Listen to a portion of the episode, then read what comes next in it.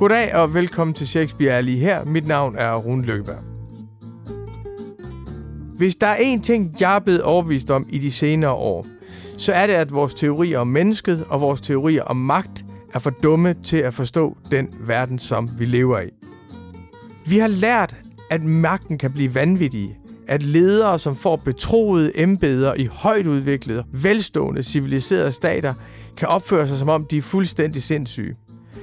Vi har også måttet erkende, at de samfund, vi har bygget op over årtier, kan vise sig at komme op og slås med sig selv. Det betyder, at vi står med to spørgsmål, som vi ikke kan besvare. Det ene er, hvorfor gør mennesket, som det gør? Det andet er, hvad sker der med samfundet, hvis det går i opløsning? Jeg har fundet et sted, hvor det spørgsmål er blevet behandlet på et højere niveau og med en større respekt for kompleksiteten i det. Hvor vi fatter, at man kan ikke forstå magten, hvis ikke man forstår de mennesker, der udøver den. Og man kan ikke forstå mennesker, hvis man ikke forstår den sammenhæng, som de er i, hvor der er magt. Og dette ene sted er i William Shakespeares værk. Psykologi og magt. Det enkelte menneske og samfundet, det hænger altid sammen hos Shakespeare. Jeg ved ikke selv specielt meget om Shakespeare, men jeg vil rigtig gerne lære mere. Derfor har jeg valgt i den her sommer at tale med 10 personer, som har hver især deres eksistentielle forhold til Shakespeare, og jeg har bedt dem om hver især at vælge et stykke af Shakespeare, som de sætter særlig pris på, og som de vil introducere for os. Det har både været meget, meget svært og meget, meget givende, øh, og den største og mest spændende opgave i mit liv. Simpelthen. I dag skal vi tale med en mand, som har vendt og drejet Shakespeares ord, som ingen andre i Danmark har de sidste 30 år. Det har været skønt at tænke på, og det har også været pisse anstrengende nogle gange, øh, og, og, og hårdt. Altså. Det er Niels Brunse, som har ydet en kæmpe indsats, et meget stort forskningsarbejde og et ekstremt formidlingsarbejde, og nu er blevet færdig med at oversætte alle Shakespeares stykker til dansk. Og vi taler om et af Shakespeares store, vanskelige og det aller sidste stykke, nemlig Stormen. Det er så utroligt øh, menneskeligt, det her med det her tilgivelsesmotiv, øh, som nok ligger der stærkere end i noget andet øh, Shakespeare-drama. Øh, og det kan jeg godt lide. Men det handler også om magten, misbrug af magten, hvordan får man den, hvordan kan man miste den. Og så er der jo den der lille ekstra krølle på det, øh, at nogen har ville se det som Shakespeares afsked med digtekunsten. Der er ovenikøbet en karakter i stormen, som minder meget om Shakespeare selv. Det er Prosperous. Han ja. kalder også gikkelser frem og får dem til at forsvinde igen. Og han skalter og valter med dem, og han styrer dem. Øh, han sørger for, hvad de skal opleve, hvad de ikke må opleve. Og så når det så ender med, at Prospero knækker sin stav, så er det jo ligesom at opgive øh, alt det der, man kan som troldmand, dramatiker. Ikke? Det taler vi om i den samtale, der følger her.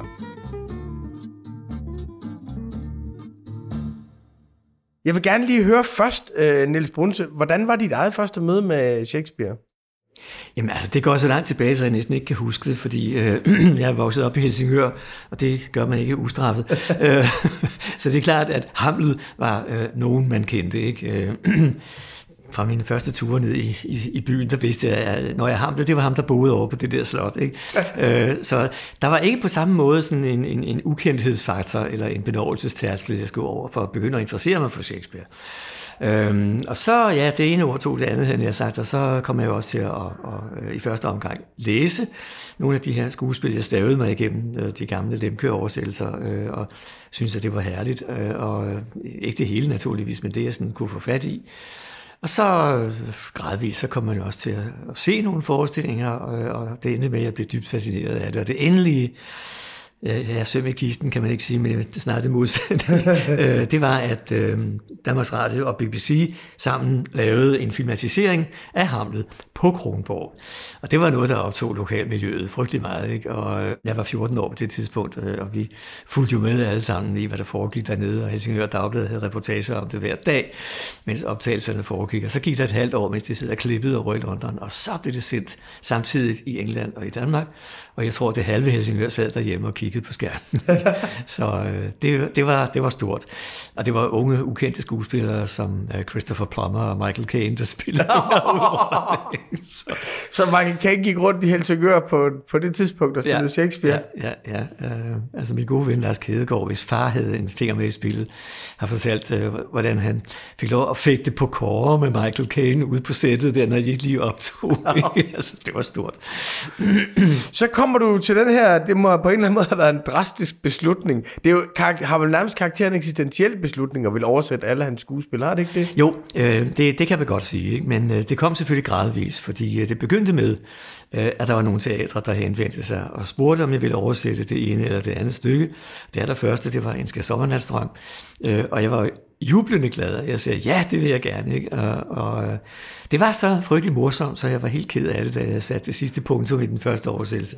Og så tænkte jeg, jamen, får jeg nogensinde lov til det her igen? Og det gjorde jeg så heldigvis, fordi det faldt i god jord. Øh, teaterne kunne godt lide måden, jeg gjorde det på. Øh, og så langsomt, langsomt, så begyndte ideen at tage form om, at jeg egentlig godt kunne tænke mig at oversætte det hele. Og ikke bare sådan for min egen fornøjelse skyld, og heller ikke som sportspræstation, men fordi jeg synes, der var brug for øh, en nutidig oversættelse af Shakespeare. Er det sådan, når man laver sådan en oversættelse, du har også skrevet en bog, skal jeg skynde mig at sige, som er udkommet i år, som hedder Sådan er det at oversætte øh, Shakespeare. Mm-hmm. Og det jeg tænkte, da jeg gik og læste dem derhjemme, det er, at jeg tænkte, er jeg det primære publikum, eller er det sekundære publikum? Altså er, er oversættelserne, har du lavet dem til, at det skal spilles på en scene, eller har du lavet det til, at øh, døgenigte som mig skal sidde hjemme og læse det i sofaen? jeg tror ikke, det er døgenigte, der læser dem. Men øh, altså jeg vil sige, øh, hvis jeg endelig skal vælge mellem de to ting, så har jeg nok oversat det øh, til scenebrug. Men det gør jo ikke noget, øh, at det også kan læses bagefter, øh, og der har man måske en større chance for netop at kunne gutere øh, de meget kyndige og kunstfærdige greb, Shakespeare har med sit sprog og sin måde at fortælle historier på, og sin måde at skildre folks psykologi på. Men øh, han var selv skuespiller, og han har helt givet tænkt det her som noget, der skulle realiseres på en scene, og ikke noget, der skulle læses. Øhm, dengang på hans tid, der var det meget, meget fint at være a poet, Hvorimod det at være a playwright øh, og a player, uh, det, det var mindre fint. Uh, det var sådan en slags ros, der uh, drev omkring på landevejen, og folk tog vasketøjet ind, når de kom, ikke? fordi ellers blev det stjålet. Og uh, der var mange rygter af den art, uh, og det var bestemt ikke anset uh, at være skuespiller. Det er det så blevet senere, ikke? Nu er det jo stjernerne, der er, er eller skuespillerne, der er stjernerne. Men øh, det er helt givet noget, der har været tænkt som til scenebrug. Og derfor synes jeg, det er mest lojalt øh, og, og ligesom have den vinkel på det også. Men det er stadigvæk stor poesi, meget af det, øh, og det kan sagtens læses, øh, så der er ikke, den, der er ikke nogen fundamental øh, og katastrofal modsætning imellem de to ting. Nej, det vil jeg da også skynde mig at sige. Jeg har haft kolossal fornøjelse af at, at sidde og læse det. Der er noget lidt specielt, altså virkelig stor fornøjelse.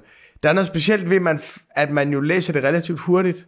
Altså, der står simpelthen ikke særlig mange ord på siderne i forhold til, hvordan man er, man er vant til at læse, så det er meget, meget intense forløb, men det er en stor læsefornøjelse, vil jeg sige. Så vil jeg høre, hvordan har det så været, de, den her lange proces med at oversætte? Hvordan har arbejdet været? Jamen altså, det har været øh, sådan, at jeg... Øh, ja, for det første har jeg jo ikke kun lavet det. Jeg har lavet andre ting også i løbet af de her øh, mere end 30 år, det er nu er blevet til. Men det har været noget, jeg har vidst, øh, siden jeg øh, satte den her store proces i gang med faktisk at få oversat det hele, øh, at det var der. Øh, det var en del af, min, af mit liv, øh, indtil jeg nu ville blive færdig med det. Og det har været skønt at tænke på, og det har også været pisse anstrengende nogle gange, øh, og, og, og hårdt, altså, fordi til sidst var der nogle deadlines, der skulle overholdes, så jeg kunne ikke blive ved at trække det i en uendelighed. så øh, det, det, det har både været meget, meget svært, og meget, meget givende, øh, og den største og mest spændende opgave i mit liv, simpelthen. Hvordan, når man oversætter Shakespeare, er man så i dialog med skuespillerne undervejs, dem der har dem, der har ligesom fortolket det og været det på scenen, vi har jo nogle skuespillere, der tænker rigtig meget om Shakespeare. Nogle af dem kommer jeg til at tale med senere, eller hvordan er, er din dialog med teatermiljøet, og dem, der lever det, så at sige? Øh, altså, det er jo egentlig rimelig tæt, men øh, der er forskel på, at øh, et teater bestiller en ny oversættelse, og det vil sige, det er så første gang, den oversættelse, min oversættelse, skal bruges. og der har jeg selvfølgelig haft samtaler med både instruktører og dramaturger og øh, lidt længere ind i forløbet, måske også med skuespillerne. Men jeg har altid været meget forsigtig med at tale for meget med skuespillerne, fordi øh, der er nogle skuespillere, der gerne vil bestemme det hele øh, og, og sige, at nu skal jeg sige det her, fordi så øh, kan ham, jeg spiller sammen med, sige det. Ikke? Og, øh, og der har jeg altid sagt, øh, øh, det må du altså tale med instruktøren om, fordi det er instruktøren, der er kaptajnen her øh, på den her forestilling. Men altså, jeg har fået et levende indblik i, hvordan øh, arbejdet øh, foregår. Og det er jo ikke, fordi jeg var helt ukendt med det, men øh, det er så sjovt at kunne se, at øh, mange af de samme mekanismer med rivalisering, og den ene prøver at overstråle den anden. Ikke?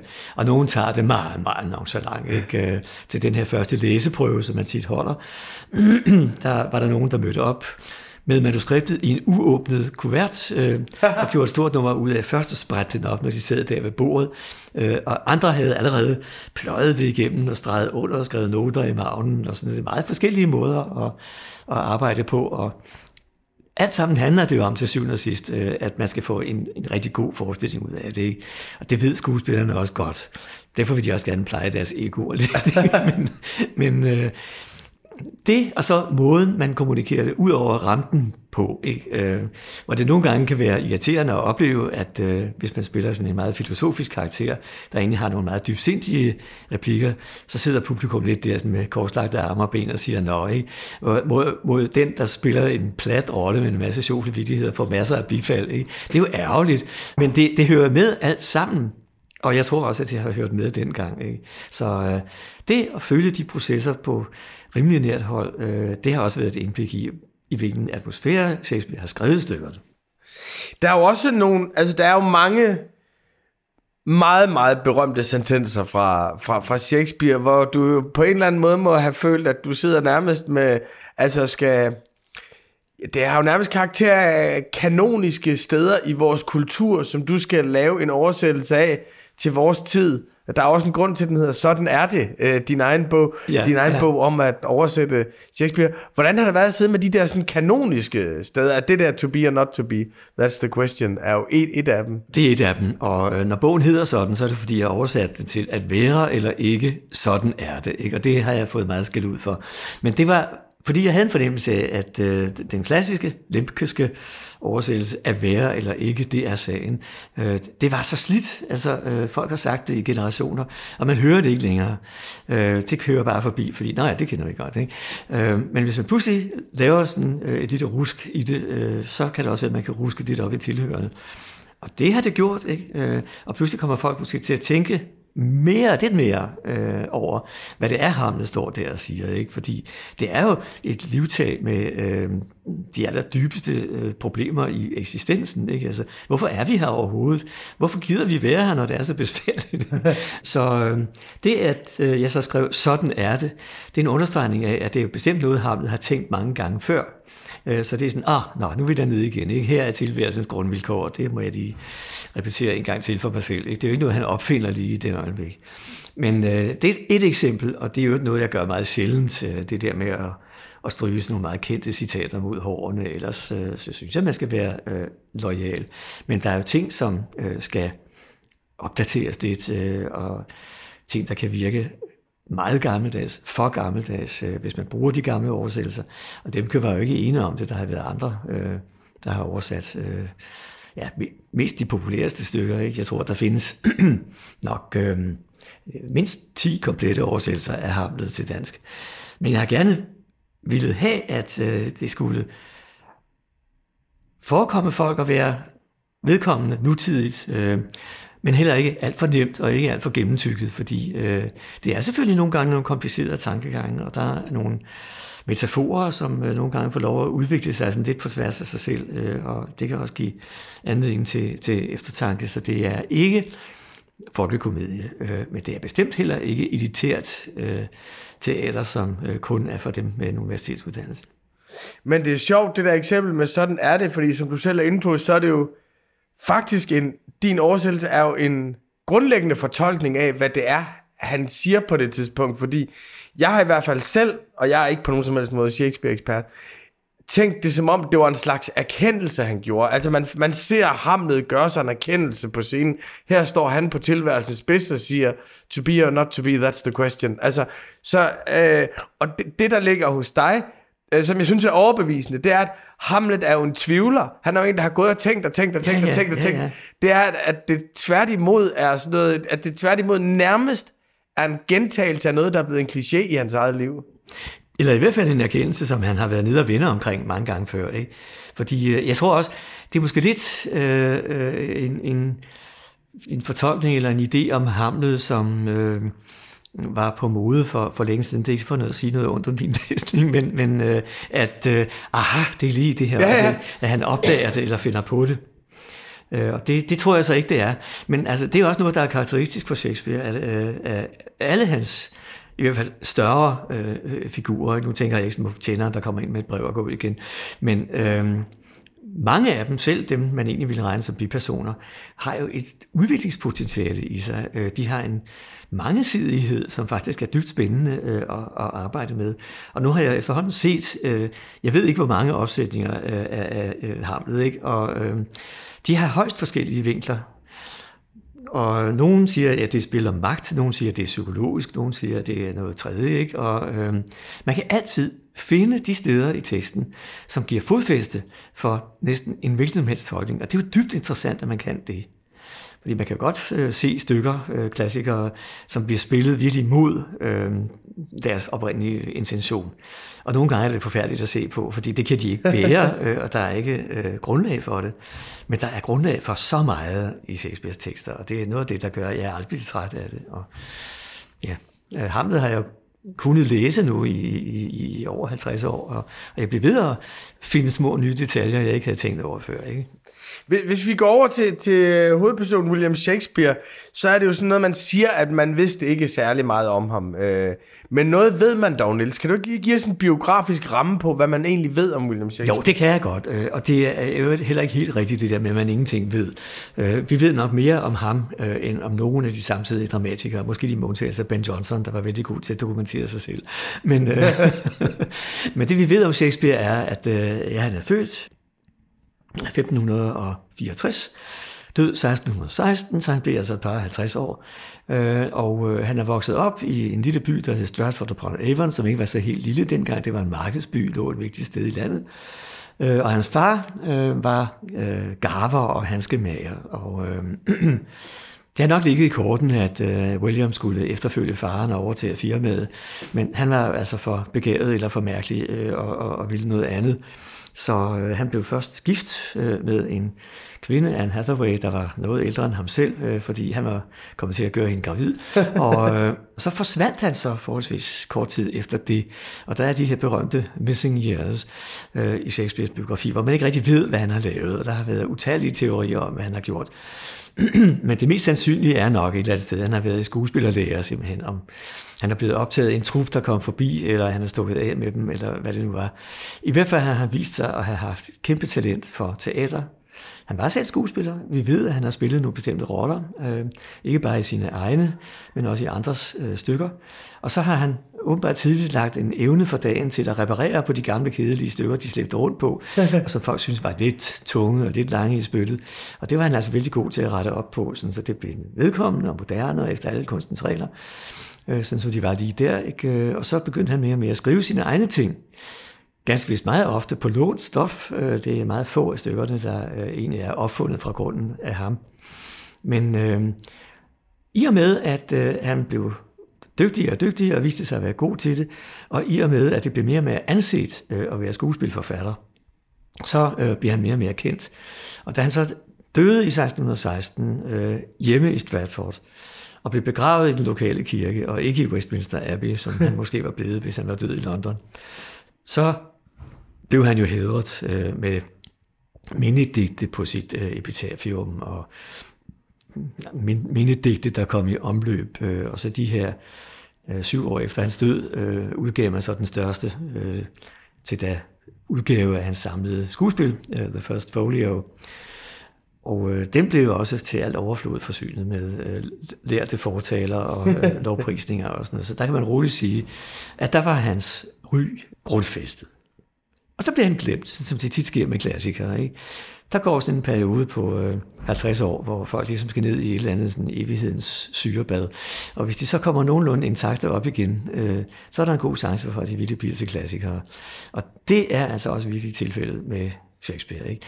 Og nu tror jeg, øh, at øh, interessen for ham har aldrig været større målt øh, i publikummer verden over, og det er efterhånden virkelig verden over.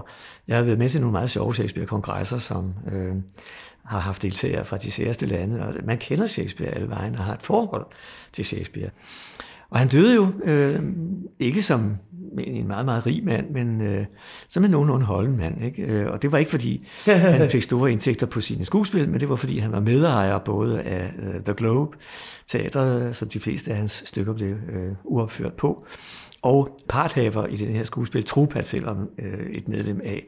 Og det var noget, der kan kasse. Ikke? Øh, så øh, han kunne købe et stort hus i Stratford øh, til sin familie, hvor familien så boede, mens han slog sine folder i London, og det har været mange og spændende folder, som de så ikke rigtig var en del af. Men øh, han var en trofast familiefar lige til han døde. Ikke? Hvad, når vi i dag bliver Shakespeare jo forbundet med højkultur. Altså mm. Shakespeare, og det er jo også noget, den måde vores kulturrepertoire er på, at der er tv-serier, og der er reality show, og så er der noget, der foregår på det kongelige teater, som er meget fint. Da jeg for nogle år siden var med min datter i London og se The Globe, og se faktisk Hamlet blive, blive opført der, der fik vi jo sådan en rundvisning, hvor jeg blev ret øh, forbløffet over at høre, hvordan publikum havde opført sig. Mm-hmm, ja. Altså at publikum stod tæt sammen og var enormt fulde, og de kunne også stå og pisse øh, dernede. Altså at det nærmest var det mindede mig om, da jeg var til, selv var til øh, jyske mesterskaber i boksning i min, i min, i, i min, i min ja, ungdom. Altså, hvilken type, øh, hvad skal man sige, kulturelt tilbud var Shakespeares øh, teater i hans samtid? Jamen, det var en mærkelig blanding øh, af, af, af, af øh, ja, kunst, kultur og underholdning for alle. Øh, det var ikke alle, der fattede øh, de mytologiske hentydninger, eller øh, de lærte historiske redegørelser for, hvorfor den og den skulle arve tronen i stedet for den og den. Men det var lige meget øh, for det, den del af publikum, øh, som bare synes det var enormt flot at høre de her formfulde ord, der kom ud af munden på skuespillerne. Og øh, der var fægtekampe, og der var folk, der blev myrdet, og der var spøgelser, og der var alt muligt. Ikke? Øh, så øh, det var høj- og lavkultur på én gang. Og de fine folk kom der, måske lige så meget for at blive set, som sådan for selv at se stykket. Ikke? De havde de der loser, der var meget tæt på scenen, hvor de kunne sidde på forreste rækker og vise deres fine nye tøj frem. Øh, og så var der de billigste pladser, det var ståpladserne nede foran scenen, øh, og der stod The Groundlings, øh, ja, det er blevet oversat lidt forskelligt, men øh, grundlinger eller parterretorsk eller sådan noget, men altså, det, det var de billige pladser. Men det var til gengæld også dem, der var aller tættest på skuespillerne. Og, og det, det har jeg jo selv oplevet nogle meget morsomme interaktioner ved, øh, når jeg har besøgt The Globe i London, som jo er en rekonstruktion, men så tæt på, som, ja. som man kan komme. Ikke? Øh, at de står næsten der sådan, og spytter hinanden ind i ansigtet. Ikke? Øh, og publikum huger og, og lægger armene op på kanten af scenen, ligesom på, til rockkoncerter og sådan. Ikke? Øh, så det, det, det er enormt sjovt. Der er ikke noget øh, øh fint øh, pelsklædt, brillant besat en stampublikum, øh, der kommer der. Og i øvrigt, når man kommer øh, til øh, The Globe øh, i dag, så vil man opdage, at øh, en meget stor del af publikum, det er turister fra Japan ja, ja. og fra Rusland og Sydamerika, og de fatter ikke en dyt af, af, af de der forfulette engelske tirader, men de bliver alligevel suget ind i det. For man kan jo se så meget ud af skuespillernes måde at gøre det på. Og de kender måske i løse træk handlingen. Øh, og jeg vil næsten sige, selvom de ikke gør, så kan de godt se, at her foregår der noget voldsomt dramatisk. Ham der, han er med vred på ham der. Hvad må det ende med? Ikke? Øh, og det ender altid, i, næsten altid i hvert fald, i sådan en, en sjov, forløst stemning, at alle folk synes, de har fået noget med hjem. Ikke? Øh, og øh, på øh, The Globe har man jo i, i, i mange år, og vel egentlig også temmelig ubrudt, haft den tradition, at man sluttede af med en jig. Det vil sige sådan et fælles dansenummer, hvor alle skuespillerne kommer ud og danser en anden dans, der så øh, afspejle det der, hvordan stemningen har været i stykket eller sådan noget der. Men den er simpelthen til at give ned på, øh, til at få folk til at gå hjem på, så man ikke er totalt i oprør over, at øh, den gode kong dit blev myrdet af den onde kong dat, øh, så man så kunne komme op og slås om ude på gaden.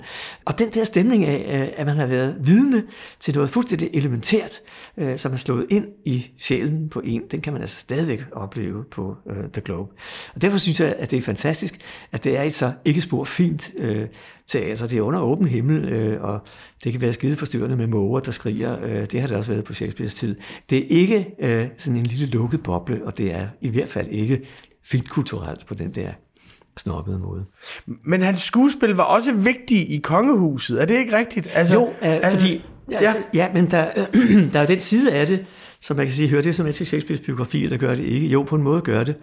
At øh, han begynder jo at udfolde sig som dramatiker øh, meget kort tid efter den her engelske reformation, hvor kong Henry den 8 øh, brød med Romerkirken øh, og grundlagde den engelske statskirke. Og nogen siger, at det var fordi, han ikke kunne få lov at blive skilt fra en af de koner, han ikke brød sig om. Øh, og andre siger, at det var på grund af en hederlig protestantisk overbevisning. Men så bølgede det jo lidt frem og tilbage. Øh, hans datter, øh, Maria, Mary, Bloody Mary, som hun bliver kaldt, øh, vendte tilbage til katolicismen. Øh, og da hun så døde, så kom Elisabeth, øh, en halvsøster, til magten og genindførte øh, den anglikanske kirke. I hvert fald, så var der ligesom opstået et tomrum, fordi man havde været vant til i det katolske England, at man havde en hel masse helgendage og religiøse fester, og de blev afskaffet i kraft af reformationen. Og hvad så? Og så så dronning Elisabeth som den kloge dame, hun var, Øh, at her var et tomrum, man kunne udfylde med en anden form for ritual, nemlig teateret.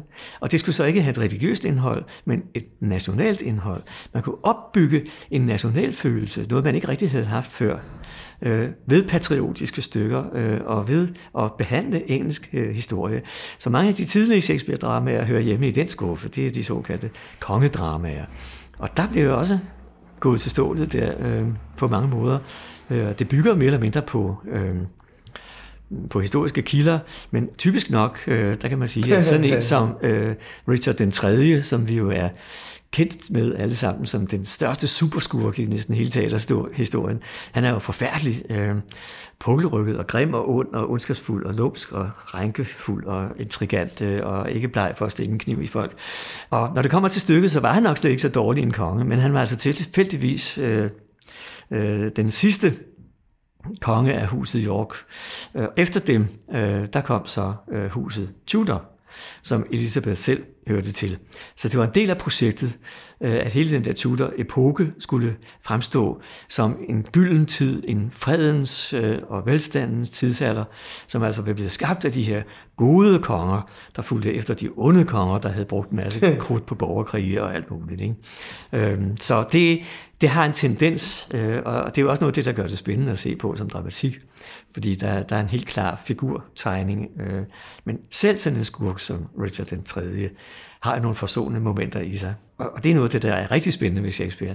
At der er ikke én helt, øh, der ikke har sine fejl, og ikke én skurk, der ikke har nogen forsonende træk. Øh, og det, det er meget, meget klogt, øh, menneskeligt og spændende at følge med i.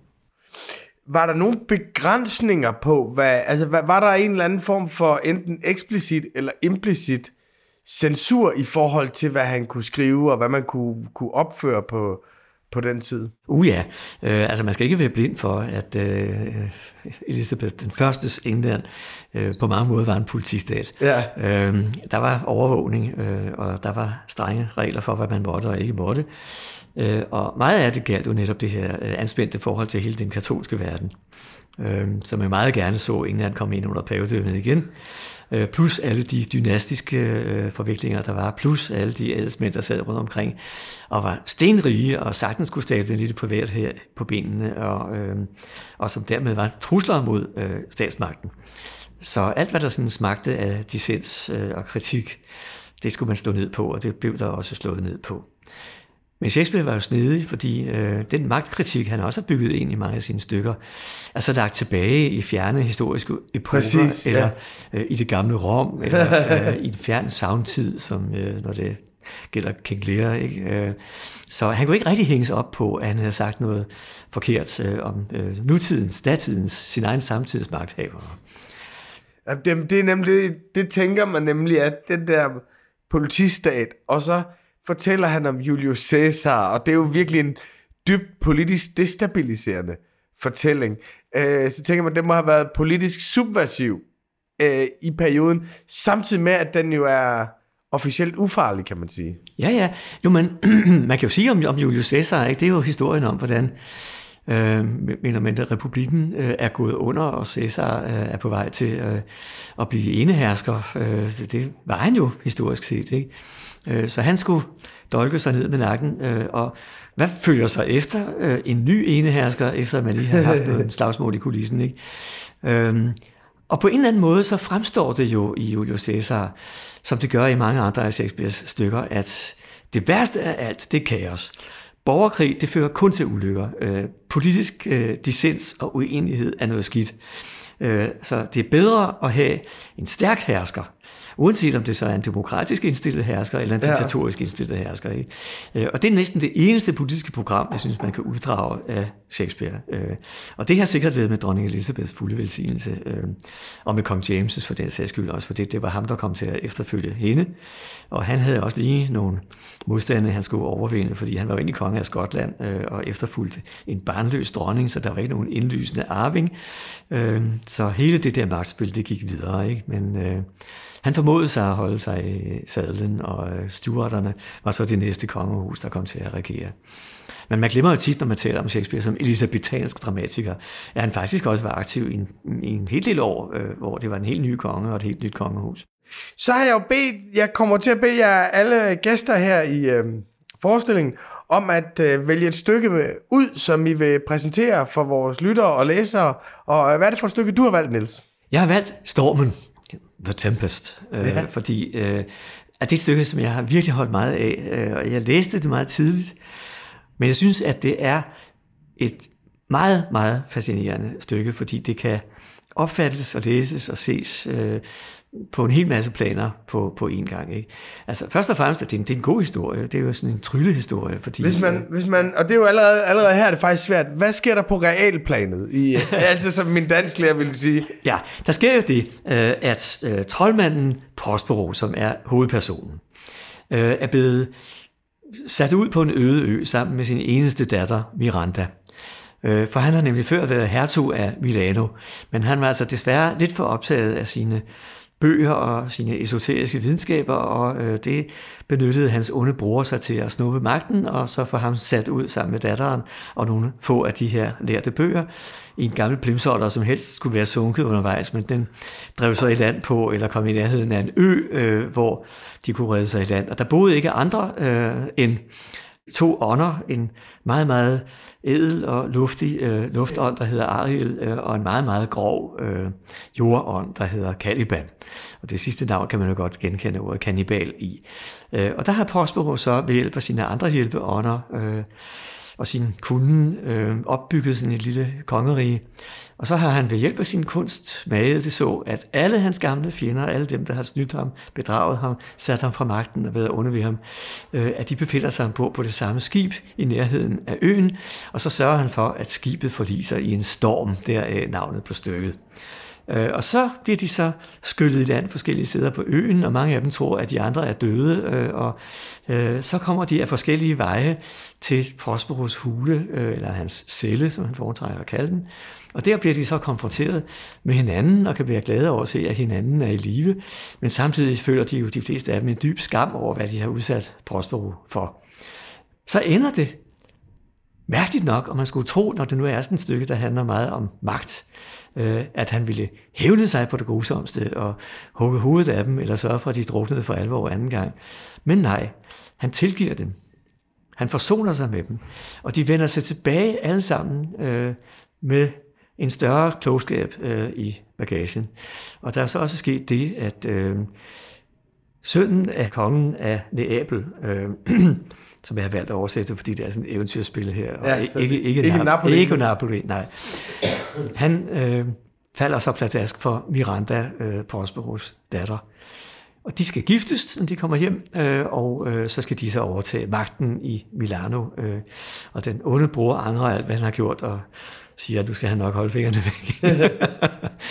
Men øh, det er så utroligt øh, menneskeligt, det her med det her tilgivelsesmotiv, øh, som nok ligger der stærkere end i noget andet øh, Shakespeare-drama. Øh, og det kan jeg godt lide. Det er en af tilgangene til det.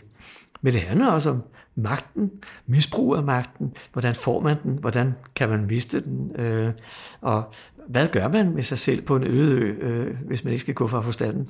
Øh, og er Prosbo egentlig gået fra forstanden, eller er han ikke? øh, der er mange øh, nuancer, der er mange øh, tråde ind i værket. Og så er der jo den der lille ekstra krølle på det, øh, at nogen har ville se det som Shakespeares afsked med digtekunsten. Ja, så Fordi Shakespeare... han er jo selv en slags Prospero. Han Ja. kalder også skikkelser frem og får dem til at forsvinde igen. Og han skalter og valter med dem, og han styrer dem. Øh, han sørger for, hvad de skal opleve, hvad de ikke må opleve, og hvornår de skal træffe den beslutning, som han synes, de bør træffe. Øhm, og så når det så ender med, at Prospero knækker sin stav Ja. og siger, at nu skal tryllebogen druknes på, jeg ved ikke hvor mange fagne vand, så er det jo ligesom at opgive øh, alt det der, man kan som troldmand, skråstreg, dramatiker. Ikke? Øh, historien er nok lidt for god til at være holdbar, fordi meget tyder på, at Shakespeare også efter den, øh, efter stormen, skrev eller var med til at skrive yderligere nogle stykker. Men pyt med det, derfor kan man jo godt se det som en slags monument over, hvad, hvad han har udrettet, øh, og en iscenesættelse af ham selv som netop den her almægtige troldmand, der, der kan alt muligt, men som også skal være i pagt øh, med de ånder, han kalder frem. Ariel, luftånden, kan bruges til mangt og meget, øh, fordi han netop er luftig øh, og åndelig på en eller anden måde. Men Caliban, der repræsenterer alt det jordiske, alt det grove, alt det grimme, alt det sjove, alt det drifterne, han er der også. Øh, og ham skal man også på en eller anden måde finde ud af at komme øh, ud af det med. Og det er jo sådan, øh, at da stykket slutter, der er Ariel blevet sat fri, som han gerne vil, to the elements. Ja. Han får lov at gå op i øh, vand og luft og, øh, og øh, alt det der øh, sådan flygtige rige, han tilhører. Og Caliban, som hele tiden har ment, at det er hans ø, og det er det jo også, fordi han var der, inden de andre kom, øh, han får lov at beholde øen. Og det kan også læses, som nogen har gjort det, som en historie om kolonialisme, Ja, der er endda Ja, lavet ja. sådan nogle øh, postkoloniale... Præcis. Altså, den er jo genskrevet Ja, i, i, ja, på, på en ja. anden måde. Er det ikke rigtigt? Jo, øh, og det er jo noget, som Shakespeare dårligt nok øh, kunne have andet ville komme, fordi øh, det britiske imperium opstod først efter hans død, ikke? Ja. Øh, så der var opdagelsesrejser, og der var ting og sager, men, men øh, det, øh, at øh, kolonialismen skulle blive et verdensomspændende, meget tungt øh, problem, det kunne han næppe have forudset. Og alligevel slår den her historie dybt ned i det problemkompleks også. Øhm, den er jo svær, fordi på den ene side, så Prospero er jo en magiker, en troldmand, og der er både noget dark arts over det, altså nogle, nogle, øh, og så det der med, at det er kunst. Du oversætter det meget til kunst under, undervejs. Min kunst om, Ja, ja. Og, om, om det, han laver. Så på den ene side er det rigtigt, han er ligesom en verdens iscenesætter, og og, øh, men på den anden side forekommer det også, at der er et reelt plan. Altså, øh, når, når man ser det i teateret, så ser man jo en storm først, som er en virkelig eksister, altså, som er, som er en virkelig storm. Al- Altså, er det... Øh, ser du Prospero som sådan den store iscenesætter af det hele? Eller, øh, eller, eller hvordan ser du forholdet mellem det, det virkelige og, og hans tryllekunstner? Altså, jeg, jeg, jeg ser det som, at han har øh, iscenesat det hele i sit lille rige, som Ja. altså også omfatter øh, havet uden for øen. Ikke? Øh, Jeg ved ikke, om han har en 7 meter grænse eller et eller andet, men øh, trylleriet øh, og stormen findes kun der. Og, og i, i en af de filmatiseringer, jeg har øh, set, der er det skildret meget, meget smukt, øh, fordi man ser sådan udsigten fra øen, øh, og alt er blikstille, og solen skinner, men kun lige omkring det her skib, der er lyne og tordner, der bølgerne går, og lynene slår ned. Øh, og så er det altså, at de netop bliver kastet i land forskellige steder på øen og sådan noget. Det er alt sammen noget, som Prospero har iscenesat. Men til sidst så opgiver han i hvert fald øh, alt den der magt, og beder bare om noget. Og det er tilskuernes noget. Præcis, De skal ja. klappe af ham. Men altså, hvis man læser den der øh, flotte slutepilog, øh, som er lagt i munden på ham, så handler det egentlig også om meget mere. Ikke? Det handler om, må alle de ting, vi har gjort mod andre mennesker i kraft af det magt, den magt, vi har fået eller tiltaget os, må det blive os tilgivet. Ja, fordi det er ligesom, nu kan jeg ikke huske, du kan helt sikkert huske det, men det er et eller andet med, at, at han antyder en kontrakt med publikum til sidst. Altså, at det er dem, der skal tillade ham at opføre Ja. det på, på, Netop, netop måde. ikke. Altså, hvis, hvis de ikke klapper, øh, så bliver han sat fri. Ja, og, og, det, og det er jo et, øh, det er et motiv, der går igen i hele stykket, at, at magt er afhængig af, at folk anerkender det. At magt er, din identitet er afhængig af en social position. Ja, da, ja, altså, ja. den starter da de kommer ud på skibet først. Øh, der, der oplever man jo også, hele det sociale hierarki bliver ophævet, fordi skibet kommer i storm, og pludselig er det bådsmanden, der, der bestemmer. Der er en anden replik senere, hvor Prospero vil fortælle med sin datter Miranda om, øh, om hendes fortid, hvor han siger, mm-hmm. din far var engang hertug af Milano, og så ja. siger hun, jamen er det ikke dig, der er min far? Jo. Altså, og det der, synes jeg, går igennem hele stykket, så jeg synes er så sindssygt øh, overbevisende og tankevækkende. Det der med, at det vi tror er en identitet, der sidder i en person, er i virkeligheden noget, som vi får af det sociale. Ja, jamen altså, det, det går igennem det hele, ikke? Øh, og øh, netop spillet om magten øh, bliver jo også travesteret på det grusomste af de her to dråbenbolde, der også har været Ja. med ombord, øh, og som så skyller op øh, sammen, men adskilt øh, fra de andre. Det er en hushovmester og en hofnar, ikke? Øh, og den ene er øh, mere pløverfuld end den anden. Ja. Og det er så tilfældigvis dem, der støder på Caliban, som er sådan et mærkeligt væsen, som de aldrig har øh, set før. Og Caliban er skide bange for dem, og de er meget bange for ham. øh, og så på en eller anden mærkelig måde, så øh, ikke mindst ved hjælp af den flaske, som øh, en af drotenboldene har med, og som Caliban også får lov til at smage på, øh, så lægger de sådan en, en trige om, at nu vil de gå hen og stå Prospero ihjel, ikke? og så kan de blive konger på øen. Ikke?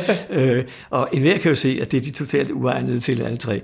Øh, og øh, det, det lykkes så heller ikke vel. For, altså, et eller andet sted, så ved Prospero, det er jo udmærket. Ikke? Og, øh, men det er den her magtfase, der så udspiller sig der. Ikke? Og det eneste, de to øh, drukmåse der tænker på, det er jo ikke sådan, at de skal udøve magten og alt det ansvar, der følger med. Men åh, så kan de få fint tøj, og de kan få alt det, de vil have at drikke og sådan noget. Ikke? Øh, så det er sådan de der fordele, der følger med. Ikke? Øh, så det, altså det er også typisk Shakespeare, det der, at at der er tema blandt mange, eller blandt flere øh, i hvert fald. Og det får så sådan en eller anden underlig øh, omvending, i det her tilfælde til noget meget, meget plat og komisk, øh, og i andre stykker kan man sige, at det bliver til noget tragikomisk, øh, eller noget, som man hver kan se øh, ikke har nogen gang på jorden, men øh, der er tit sådan en sidehandling, øh, der spejler hovedhandlingen. Og det er også, altså, jeg tror, vi vil være tilbøjelige til i øh, det 21. århundrede, at være meget bevidste om, her ser vi en tragedie, eller her ser vi en komedie. Altså, når vi går ind og ser et teaterstykke, så er vi meget genrebevidste. Og derfor tænker man også, nej, men det her er en af Shakespeares komedier, eller det her er en tragedie, eller det her er et kongedrama. Men det forekommer mig, at faktisk er de der elementer som regel blandet sammen i dem. Altså, der er også aspekter af komedie i, i, øh, i, i de fleste tragedier. Der er også noget, der er rent komisk i, i Hamlet, for eksempel. Ja, er det ikke rigtigt? Ja, at- jo, jo, helt givet. Øh, og altså inddelingen, som stammer fra den første folio, og som jeg ikke tror, Shakespeare har haft noget at gøre med, i øh, comedies, tragedies and histories. Ikke? Ja. Altså, øh, det er noget, som øh, en lidt senere tid har, har, har fundet på, og det bliver øh, udviklet meget mere, når vi kommer frem til klassicismen, og der var nogle teaterteoretikere, som sådan greb tilbage til de gamle grækere, og sagde, at der skulle være de og de regler, der blev overholdt, og man måtte ikke blande genrerne, øh, og så videre. Men for Shakespeare og hans samtidige, der tror jeg, at de mest af alt har tænkt det som a play. Ikke? Ja. Øh, og der skulle være de her forskellige øh, elementer i det, for der skulle være noget for alle publikummerne, Ja, ja, ja. og ingen skulle føle, at de var gået forgæves. Øh, Men så sandelig også for øh, at massere publikums øh, psykologi. Ikke? Øh, og den meget berømte graverscene i Hamlet, øh, med de her øh, to også virkelig fjottede øh, graver, der er ved at grave Ophelias grav, og Hamlet kommer og ved ikke, at det er Ophelias grav, og så har han en, en lang øh, samtale fuld af ordspil og floskler sammen med den ene af graverne. Ikke? Øh, jamen, det er til at grine og folk griner. Og det kommer netop på et tidspunkt, hvor vi næsten ikke kan bære mere tragedie. Øh, Vi er medvidende om noget forfærdeligt, der er sket, som Hamlet ikke engang ved endnu. Og vi skal lige have luft øh, til at klare øh, resten af femte akt, hvor de står hinanden ihjel alle sammen og dør af gift og kårestik, og jeg ved ikke hvad, ikke? Det, det er aldeles øh, frygteligt. Øh, og sådan en, en Shakespeare-tragedie, og Hamlet er en tragedie, ikke? Hvis vi sætter det i, i den bås. Øh, så skal man altså også have kræfter til det. Øh, og Det er derfor, forskerne arbejder med det der begreb, der hedder comic relief, øh, altså komisk lettelse, ikke? at man sådan ah, lige får lov at trække vejret og, og ånde lettet op øh, et eller andet sted øh, i den ellers meget, meget tunge og tragiske handling. Der er også et meget, hvis vi vender tilbage til Stormen, så er der jo et meget berømt øh, citat, som jeg gerne vil høre din øh, altså, som jeg gerne vil høre din overvejelse om, hvordan, om at oversætte det der, we are such stuff as dreams are made on, ja. som er jo et af de der sådan, det tror jeg også, man kender det fra romantisk poesi, man kender det også, David Bowie synger det faktisk også i... Mm, jamen, det er jo et af de vilde. Et, et sted, det er et af dem der, der bare er... Ja. Ja. Og det er noget af det sjoveste, og det må jeg jo, så nu forlader jeg lige oversættelsen til værste men det er noget af det sjove ved at læse Shakespeare, det er, at man på engelsk, det er, at man støder på vendinger, som man har fået overleveret og overleveret og overleveret, og tænker man, gud, kom det også fra dig, William, William Shakespeare. Men det her er jo simpelthen så flot et citat. We are such stuff as dreams are made on. Hvad var din overvejelse om at oversætte, hvordan det skulle oversættes? Øh, altså igen, øh, jeg vil gerne gøre det så smukt, jeg overhovedet kunne, og det må andre dømme om, om hvorvidt det lykkedes. Men der var igen sådan en lille øh, øh, detalje eller finurlighed øh, til sidst, øh, fordi Brosbo taler om det her med vores lille liv, øh, og hvordan det is rounded with the sleep. Ja. Øh, og der er mange, der har oversat det som, at det afrundes øh, af en søvn. Og der kunne jeg ikke lade være med øh, at bruge en lidt skæv øh, sidebetydning af ordet round. Det, det optræder andre steder i andre Shakespeares øh, stykker som synonym for kronen. The golden, eller the round simpelthen, ikke? Denne her øh, runde ting, eller krans. Altså, der er sådan en helt sky af associationer, som knytter sig til det. Så derfor synes jeg, øh, at det var tilladeligt, måske på kanten, men stadigvæk tilladeligt at sige, at vores lille liv skal krones af en søvn. Fordi så får man ligesom en fornemmelse af, at øh, jamen det er... Skal vi have hele citatet? Jeg har... Endemålet. Ja, men... Øh, så det ville være dejligt, hvis du faktisk ville læse passagen op for os, Niels. Jamen det gør jeg så.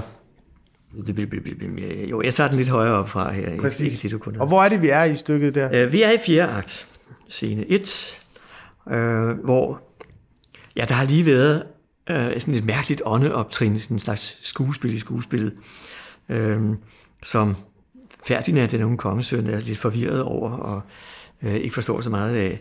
Øh, og Bosbo siger, til at det skal han ikke tage sig af. Han skal bare være helt rolig. Nu er det forbi. Han siger, nu er vores spil forbi. Og de, som spillede, var Luther ånder, som jeg nævnte før. De er forsvundet i den tynde luft.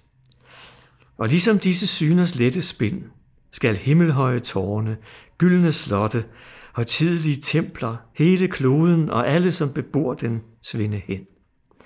Alt skal, som det ulæmelige skue, gå sporløst bort. Vi er af samme stof, som drømme gøres af.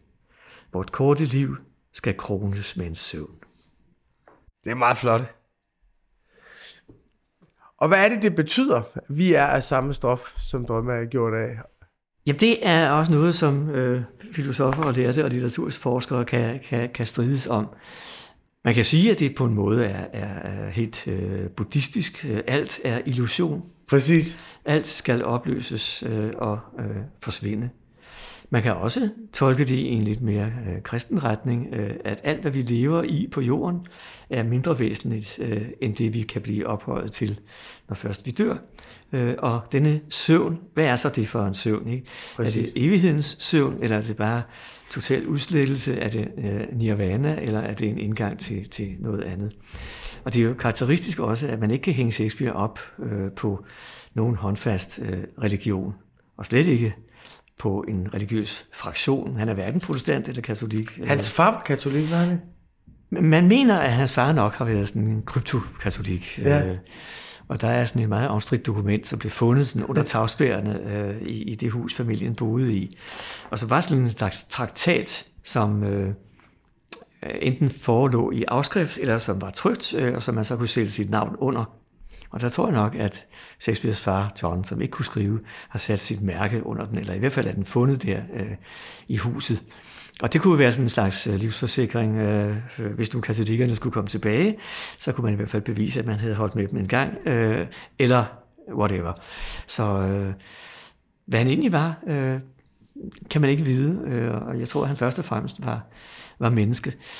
Der har nok været et lidt mere, øh, hvad skal vi sige, sådan religiøst islet i, i, i hans liv, end vi er vant til i dag, fordi den der totale øh, ateisme fandtes knap nok øh, dengang. Altså, det med Gud var noget, man mere eller mindre regnede for, jamen selvfølgelig er der noget, men så kunne man være mere eller mindre optaget af det, og mere eller mindre øh, eje på det.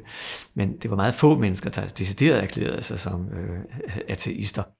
Men det er jo helt utroligt, synes jeg, at på mange af de... Altså, der er en åbenhed i Shakespeares skuespil på mange af de største spørgsmål overhovedet. Altså, ja. hvad er en konge?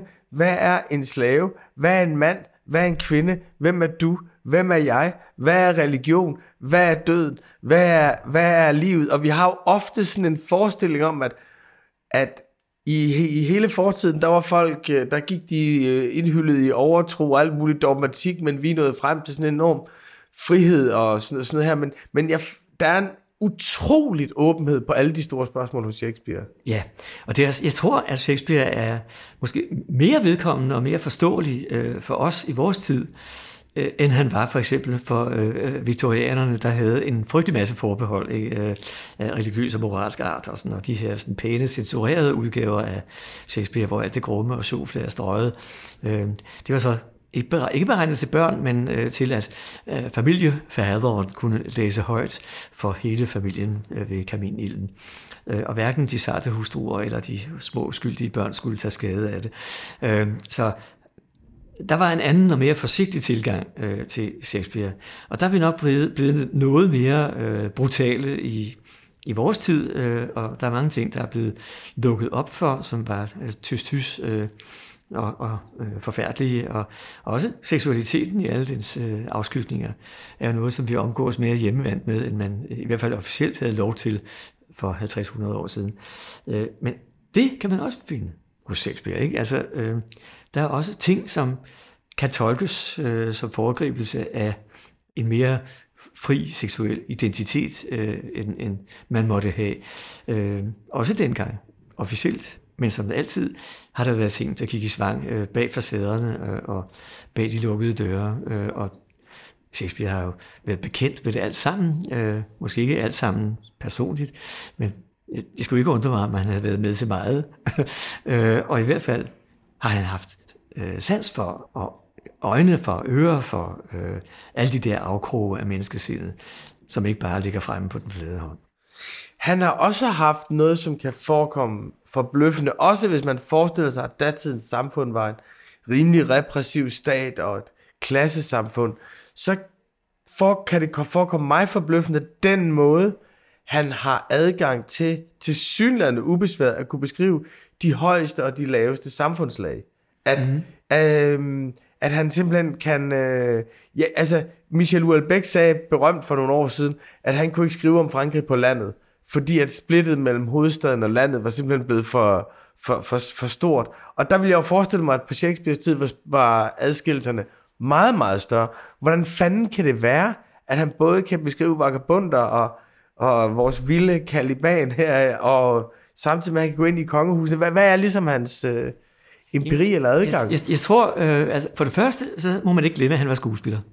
Øh, og, og den der øh, psykiske smidighed øh, og evne til at sætte sig ind i øh, en, en figur, der er helt anderledes, end man er som privatperson, det er noget meget værdifuldt for en skuespiller. Øh, og det har han fået trænet, og han har med garanti også, tør jeg næsten sige, øh, haft anlæg for det. Og så har han været sådan en, bilder jeg mig ind, øh, som har været god til at snakke med alle. Øh, han har altid kunnet finde noget interessant øh, i at tale med øh, alt muligt lige fra øh, en hofsno til en grovsmed øh, og, øh, og vice versa. Ikke? Øh, de, de har syntes, det var værd at fortælle ham noget. Og på den måde har han kunnet tilegne sig talemåder, tænkemåder, øh, verdensbilleder, øh, som han så har kunne bruge. Og jeg synes, når man læser hans stykker, øh, og når man øh, arbejder med at øh, oversætte dem, så øh, har han et, også blandt dramatikere, sjældent øh, talent, i og med, at han kan springe lynhurtigt fra den ene person til den anden. Ikke? Øh, ja. altså, man har øh, en ensemble-scene, hvor der måske er, er seks medvirkende, øh, og de har hver deres psykologiske profil, øh, og vil noget forskelligt, siger noget forskelligt, øh, udtrykker det på forskellige måder over for hinanden. Og han tager så godt som aldrig fejl. Øh, de beholder ja. deres identitet, de har deres sprog, øh, de har den skjulte hensigt, øh, som de har ved at sige det, de siger. Og de er individer, alle seks. Det er ikke bare blevet til sådan et fælles debatforum, hvor man diskuterer, hvad skal vi nu stille op med Silvia? Skal hun giftes med den eller den? Men de har alle sammen deres skjulte dagsordner. Og det er jo fantastisk at opleve. Ikke? Og den der måde at kunne springe frem og tilbage øh, og se en scene for sig. Øh, ikke bare i det ydre, men altså også virkelig øh, fra den psykologiske side. Det, det, er, det kendetegner en virkelig genial dramatiker, øh, og det var han. Hvordan vil du, hvis, hvis man skulle anbefale nogen at gå til Shakespeare, vil du så foreslå dem at se en film, eller streame en opsætning eller læse det? Hvad, hvad vil du være? Ja, helt klart, helt klart. Øh, altså enten øh, gå ind og se en god teaterforestilling. Øh, der har faktisk været mange. Men hvis ikke der lige er sådan en for hånden, så kan man se en film, eller en netop, som du siger, en streamet forestilling. Og så kan man bagefter øh, gå til teksterne og nærstudere det og sige, nå ja, jamen det var det, der var på færre her. Øh, og man kan især øh, også gå ned og fordybe sig i de der meget poetiske øh, passager. For det er jo sådan med poesi, øh, at man kan blive fascineret første gang, øh, og man kan blive imponeret anden gang, man læser det, og man kan forstå det ottende gang, man læser det. Øh, og sådan er der også nogle af Shakespeares øh, berømte monologer, der er at øh, det simpelthen rummer så meget i så koncentreret form, at man lige skal have det nogle gange, før man helt er på bølgelængde med det. Og det er enormt spændende. Øh, og det er jo samtidig er det generøst, fordi det giver noget allerede første gang. Og det er jo også en god ting ved, ved klassikere, at de tåler, at man vender tilbage til dem. Og man kan blive ved at finde nye småting, detaljer, øh, forklaringer, som man ikke var opmærksom på til at begynde med. Men det er ikke en massiv mur, som man skal hamre løs på i overvis, øh, før man kommer indenfor. Tusind tak, Niels Brunse. Jeg synes, det var et fantastisk sted at at stoppe lige præcis, lige præcis der ved hans øh, genialitet. Tusind tak for, at du ville komme og fortælle om dit arbejde med Shakespeare, dine refleksioner over ham, og, øh, og meget, meget og stor tak for din kæmpe stor indsats. Jamen, tak fordi du ville høre på mig. I næste uge skal jeg tale med den amerikanske Shakespeare-forsker James Shapiro, og vi taler om stykket Julius Caesar, som han har en helt særlig og meget personlig fortolkning af. Tak fordi du lyttede med. Jeg håber, vi høres ved i næste uge.